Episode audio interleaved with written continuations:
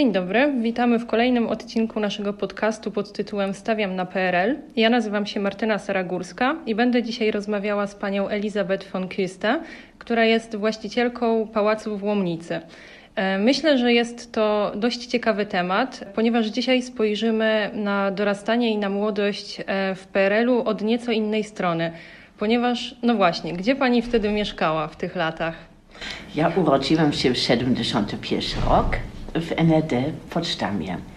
I jako typowa um, obywatelka NRD, um, oczywiście moja rodzina była bardzo ograniczona, ograniczona pod względem spędzenia wakacji zagranicznie.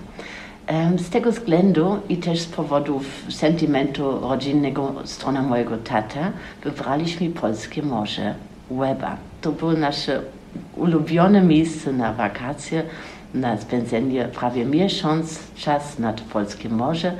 I od mojego pierwszych pamiątki jako malutka dziewczynka, 2-3 lata, um, kojarzę Polsce z tym letniskowym klimatem, bez troska, z jagodach, z lodach kręconych, z wesołych miasteczkach nad morzem Łeba. I na pewno dostrzegała Pani wtedy różnice. E, różnice na przykład w produktach, jakie można było kupić w Polsce, a w tym czasie w NRD i z pewnością spotykała Pani no, młodych ludzi malutkie ludzi, bo ja miałam wtedy 5, 6, 7, 8 lat. Oczywiście jako mała dziewczynka obserwowałam już znaczne różnice. Z jednej strony Polsce był dla mnie prawie zachód, bo wszystko było bardziej barwne. Był Pepsi Cola, był um, tam baloniki na, na gazu, był um, bardzo taka lekka, um, beztroska, um, taki klimat. był na przykład taki jarmark dominikański, wtedy ewentualnie nazywał się jeszcze inaczej w Gdańsk, gdzie można kupić kolorowe magazyny i gazety z, z Niemiec zachodnie, co było dla moich rodziców bardzo atrakcyjne. Ja pamiętam, czy zawsze wtedy w Polsce był taki bardziej um, radosny klimat niż w NRD. Ale z pewnością taki no, dopływ informacji do NRD o tym, co się działo w Polsce, już nawet w późniejszych latach był ograniczony, prawda? Tak. Um, moi rodziców byli tak nie taki idealny obywatele NRD.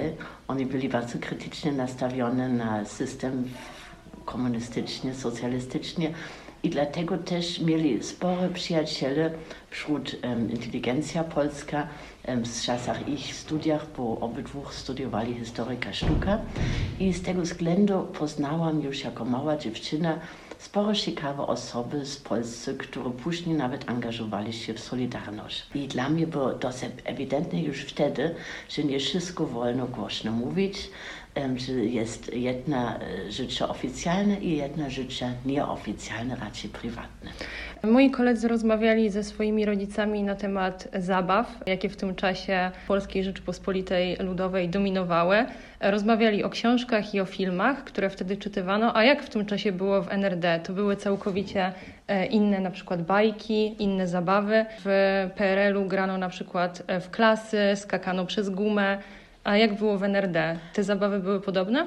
To było bardzo podobne, na podobnym poziomie. W ogóle um, wszystko było inaczej niż dzisiaj. W ogóle ta świat był jeszcze taka analogiczna. Wszystko było bardziej tradycyjne, bardziej takie klasyczne, tak ja to nazywałam. I to, co w Polsce obserwowałam jako mała dziewczyna, jest trochę zazdrość nawet, że było bardzo taka, taka żywa e, życie na ulicach w NRD na przykład dzieci musieli już o 18-19 wieczorem wracać do domu i iść spać. Ja też. I z zazdrością obserwowałam polskie dzieci, które jeszcze do 10 wieczorem w sierpnia biegali przez ulicach. To było bardzo taka swobodna życie um, z punktu widzenia dzieci. Tak, I dlatego tak kochałam tych czasy tam w Polsce, bo ten luz um, i tych, ta radość, ta muzyka, to wszystko było o wiele bardziej bogate niż NAD. Mm, to piękne wspomnienia, ale już w późniejszych latach, e, kiedy zdecydowała się Pani przyjechać pierwszy raz na przykład do Łomnicy, to te wspomnienia miały na to jakiś wpływ? Zdecydowane. Przez tych pozytywnych obrazach, które wtedy jako dziecko odzyskałam, miałam taki bardzo pozytywny obraz wobec Polsce i też takie głębokie zrozumienie, dlaczego na przykład Polscy w roku 91 tak wyglądała i nie inaczej. Ja miałam po prostu takiego, na, takie wejścia do Polski z punktu widzenia zupełnie inne niż 99,9% Niemców mieli. Bo wtedy, na początek latach 90. Polsce były odebrane w Niemiec Zachodnim, gdzie ja wtedy też mieszkałam, jako bardzo biedny kraj, bardzo szary, bardzo do tyłu.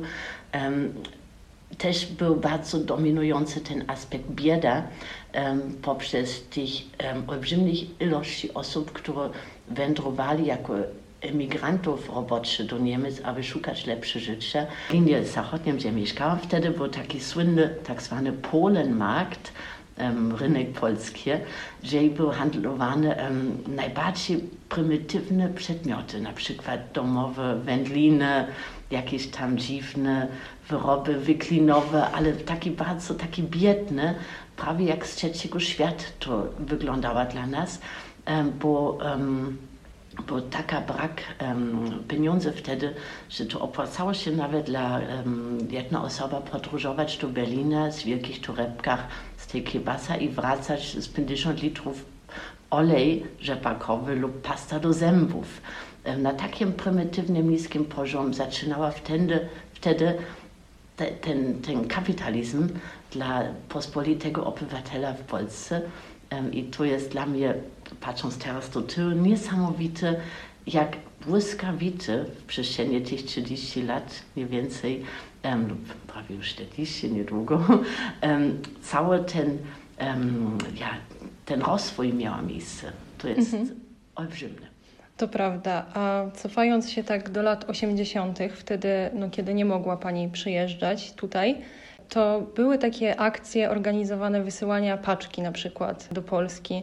Czy słyszała Pani o czymś takim, a może znajomi wysyłali takie paczki? O tych akcjach dużo słyszałam jako już trochę starsze dziecko, nastolatka prawie, ponieważ moi rodziców mieli w tych kontaktach z latach 70., nawet już z latach 60. do Polski, do, mieli tam przyjaciele i e, oczywiście byliśmy zupełnie na bieżąco, co o ich losów. Jedna koleżanka, moja mama na przykład spędziła długo w więzieniu w Polsce, bo był bardzo aktywny w Solidarność. Inne um, przyjaciele emigrowali do Niemiec Zachodnie i przez tych informacje i przez um, też tego poczucia, że tam jest coś bardzo pozytywnie w toku, mobilizowała się w całym Niemiec, też w kręgach moich, moja rodzina, grupy, często związane też z Kościół, które zaczynali zrobić takie bazary, aby um, zbierać pieniądze i potem z tych utargach, um, z tych darowizn były um, wielkie akcje pakowanie paczki zrobione. I ja pamiętam jakiś okres grudniowy przed świętem, przed Boże Narodzenie, że tam byliśmy w jakieś pomieszczeniu 30-40 metr kwadratowe i pakowaliśmy cały weekend od rana do wieczoru paczki. Ja musiałam zawsze jakieś specyficzne przedmioty do tych kartonach złożyć. To były dosyć proste rzeczy. Proszek pamiętam, um, też jakieś wędliny konserwowane, um, bardzo podstawowe rzeczy, aby po prostu wypełnić jak najbardziej tych braki i trochę chociaż symbolicznie pokazać solidarność i wsparcie. Mhm, to na pewno piękny gest, a E, odnośnie tego, co się w takich paczkach znajdowało, to wysyłano czasami na przykład książki albo jakieś płyty z muzyką, no wtedy może nie płyty, ale jakieś nośniki muzyczne, takie rzeczy związane z kulturą. Ja powiem szczerze, że ja to nie pamiętam. To już dawno temu. Ja raczej pamiętam spożywcze, majtki, skarpety, takie codziennego użytku przedmioty. Um, tych, tych bardziej intelektualne, to ewentualnie dorosłe dopakowali później. My mieliśmy jako najmłodszych tych najprostszych przedmiotach do No tak, z pewnością, z pewnością tak było, czyli takie całkowicie podstawowe produkty, którym ludziom tak. brakowało do codziennego codziennego funkcjonowania. Kawy, tam były zawsze kawy bardzo istotnie, tam, i różnych tam czekoladki, takie rzeczy raczej. Takie, no w Polsce wtedy były wyroby tak, czekoladopodobne. Tak, tak. A system kartkowy na przykład, to może spotykała się Pani z czymś takim, że rozmawiano o tym, jak w Polsce stoi się w kolejkach do sklepu, jak trzeba zdobywać jedzenie za pomocą kartek, nie można kupić. O tych kartkach dużo słyszałam um, i dla mnie to było szokujące, bo ja o takim systemie ostatnio słyszałam podczas II wojny światowej um, i taki system um, oczywiście jest symbol braki i symbol, że system już nie funkcjonuje.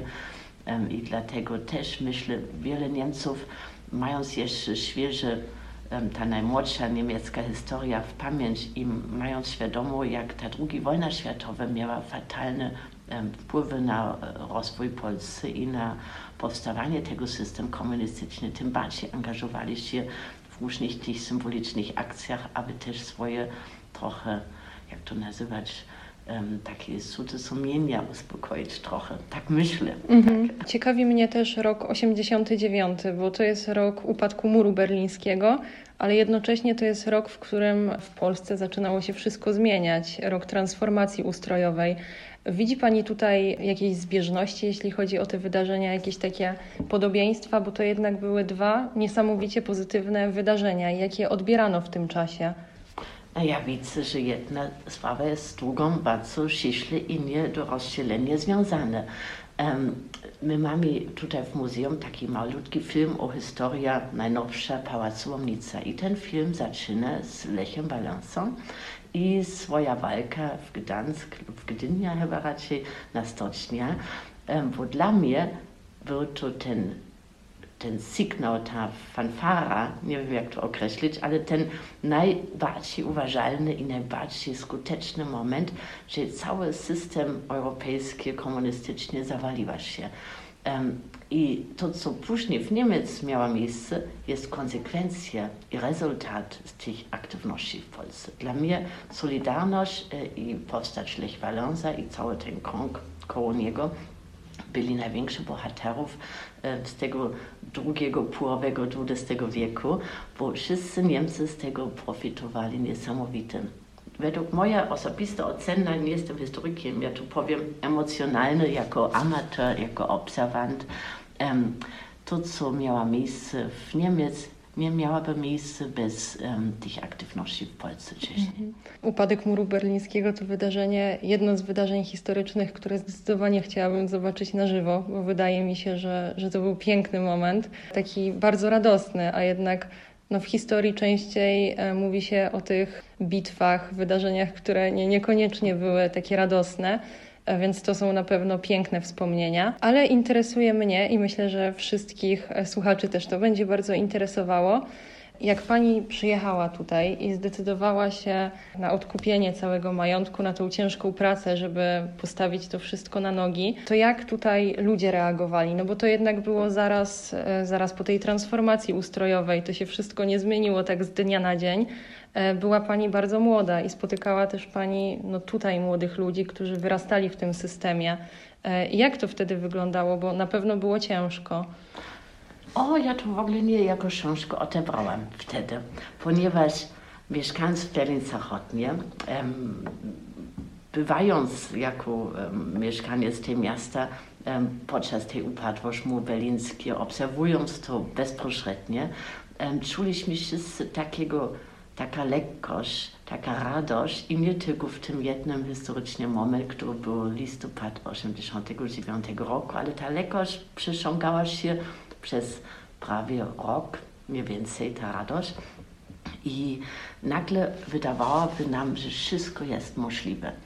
I mając poprzez mojego wtedy chłopak, późniejszego męża, um, informacja, że um, w Polsce, na terenie Dolnego Śląsku, ja muszę dodawać, ja nawet nie wiedziałam, że taki region jak Śląsk istnieje, um, bo to wszystko było dla nas biała plama na mapie um, tych obszarach tutaj um, za, za, za granicą polska-niemiecka.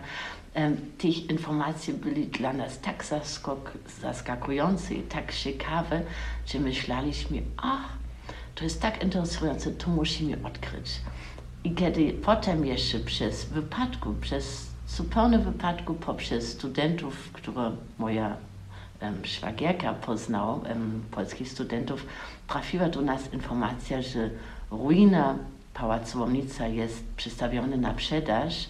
Um, to mój wtedy chłopak, późniejszy mąż, powiedziała, wow, był nasz rodzinny pałac, to koniec II wojny światowej.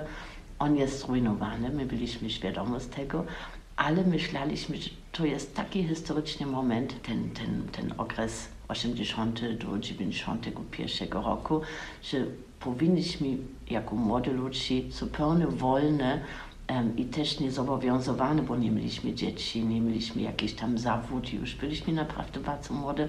Ja skończyłam matura 91 roku. Myśleliśmy, że musimy to chociaż oglądać, ocenić i spróbować w tym brać udział, żeby taki nowy Europa powstał. Nie spotkała się Pani z takimi stwierdzeniami, że to nieco szalone jechać do kraju, gdzie dopiero coś się zaczęło zmieniać. Na pewno jest tak szaro i bardzo ciężko, bo na pewno wszyscy byli zdziwieni, prawda? Tak, to jest absolutnie prawda. Dla przeciętny Niemiec, młody lub starszy, to nieważne. Polsce był wtedy o wiele mniej ciekawy kraj niż centralna Afryka.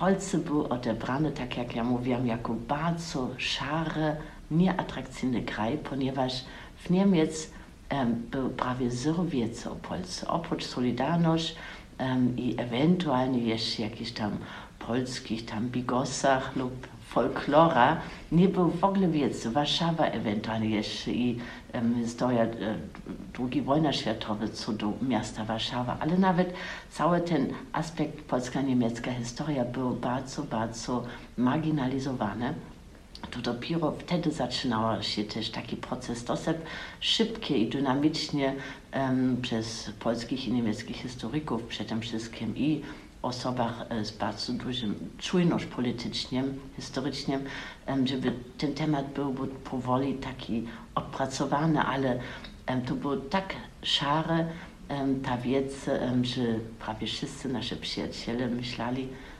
wtedy, że my mamy jakieś szajba, tak chyba mówiła się wtedy.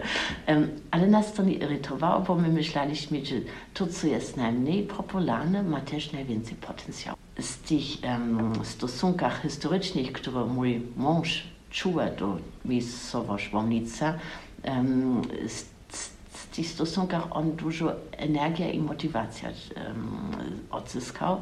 I dla mnie to było tak fascynujące, że myślałam, że jeden podróż warto inwestować. Dokładnie. A jakby dzisiaj Pani oceniła wiedzę Niemców na temat właśnie tego okresu w Polsce, tych lat przede wszystkim 80., bo mi się wydaje, że teraz dużo więcej wiadomo, dużo częściej zaczęło się mówić o tym, co się wtedy w Polsce działo. Jest no, coraz więcej ludzi, którzy działają na rzecz stosunków polsko-niemieckich. Pani jest tego chyba najlepszym przykładem tutaj, w tym miejscu, w którym jesteśmy. I wydaje mi się, że ta świadomość się zmieniła, ale nie wiem, jak to Pani ocenia. Ja to oceniam podobnie, ale chcę dodawać, że um, ta świadomość dalej jest za mała. Um, ona jest w, dużym kręgu osób z wysokim wykształceniem, z zainteresowaniem tematów historia i polityka, ale ten przeciętny, typowy Niemiec dalej za mało ma wiedzy. Jest to taki fenomen, który można ewentualnie tłumaczyć z takim fenomenem europejskim już od wieków, że wszystko, co jest um, od strony zachodniej Europy, na przykład Francja, Hiszpania, Włochy i, i kierunek wschód jest słabsze odebrane. Na przykład Niemcy dla Francuzi są już barbarzyńskie. Ja teraz przesadzę oczywiście, ale dla Grand Nation patrzę na Niemców jako osoby, które jedzą kiebasa i kapusta. I tak samo Niemcy dalej mają, z przykrości muszę to jednak przyznać, tak jest moja e, ocena, taki pewna arogancja kulturalna, nieświadomo, raczej podświadomo wobec Polscy. Często na przykład słyszę, kiedy kogoś poznam, um, i tłumaczył, co ja zrobię na co dzień. O, w Polsce, że pani tam czuje się dobrze, że tam są ciekawe osoby na spotkania się i tak dalej. I ja zawsze muszę ich mocno przekonywać, że to jest nawet bardziej ciekawe niż w wielu miejscach podobnych w Niemiec, że tutaj jest taka dynamika i taki też często trochę ambiwalentny, ale bardzo dynamicznie um, rozwój, że oni reagują często zaskoczone i myślą, że jestem za mocno aż lokalpatriotycznie nastawiony na Polsce. Nie wierzą mi od razu. Nawet sam fakt, patrząc na turystykę, większość Niemców dalej podróżuje chętnie do Włoch lub do Francji lub do Hiszpanii i dosyć mało ludzi podróżują do Polski. Ja nie mówię teraz o kuracjuszy, które lubią tych kurorty nad morzem lub tutaj Karpacz, Szklarska Poręba, ale to jest jednak dosyć elitarna grupa osób, która nie jest taki bardzo reprezentacyjny dla całej Niemiec. Uważam, że ten temat polsko-niemiecka historia um, i to sąsiedztwo polsko-niemieckie powinny być jeszcze o wiele bardziej um, tematyka też w edukacja podstawowa, tam w szkołach, w mediach i tak dalej. I uważam też, że już 10-15 lat temu to zainteresowanie było o wiele mocniejsze niż jest obecne. Myślę, że tutaj bardzo ciekawe jest to, że w Pałacowym Muzeum jest fragment wystawy, który jednak no, też nawiązuje do PRL-u i osoby, które tutaj przyjeżdżają, między innymi z Niemiec, mogą się z tą wystawą zapoznać, mogą obejrzeć film i jest to też w pewien sposób ukłon e, dla tego momentu w historii, prawda? Tak, bo ten historyczny moment powodowała najnowsza historia tego pałacu. Dlatego byłby to wielki grzech i niesprawiedliwy ten moment nie podkreślić i pokazać. Tym bardziej, że to już też spory czas temu i um, narastało różne już nowe pokolenie, które to znają tylko z opowieści, dlatego trzeba to podkreślić i pokazać. Dobrze, dlatego bardzo dziękuję za rozmowę. Mam nadzieję, że temu młodemu pokoleniu coś ciekawego przyjdzie do głowy po wysłuchaniu tej rozmowy i myślę, że możemy wszystkich zaprosić do obejrzenia wystawy i do obejrzenia pałacu, prawda? Bardzo chętnie zapraszam wszystkich, tym bardziej, że widać, jak ciekawe losy są ukryte w takich starych murach, jak na przykład w naszym pałacu. I czy każde miejsce, obojętne, że to jest na Dolnym Śląsku lub w Mazurach lub w Beskidach, ma swoje historia, która jest fragment tego puzzle, który tworzy Europa. Tak, historia jest piękna i dziękujemy za wysłuchanie. Ja dziękuję pani Elizabeth von Kista. Mam nadzieję, że, że wszystkim się podobało. Dziękuję, do widzenia. Dziękuję.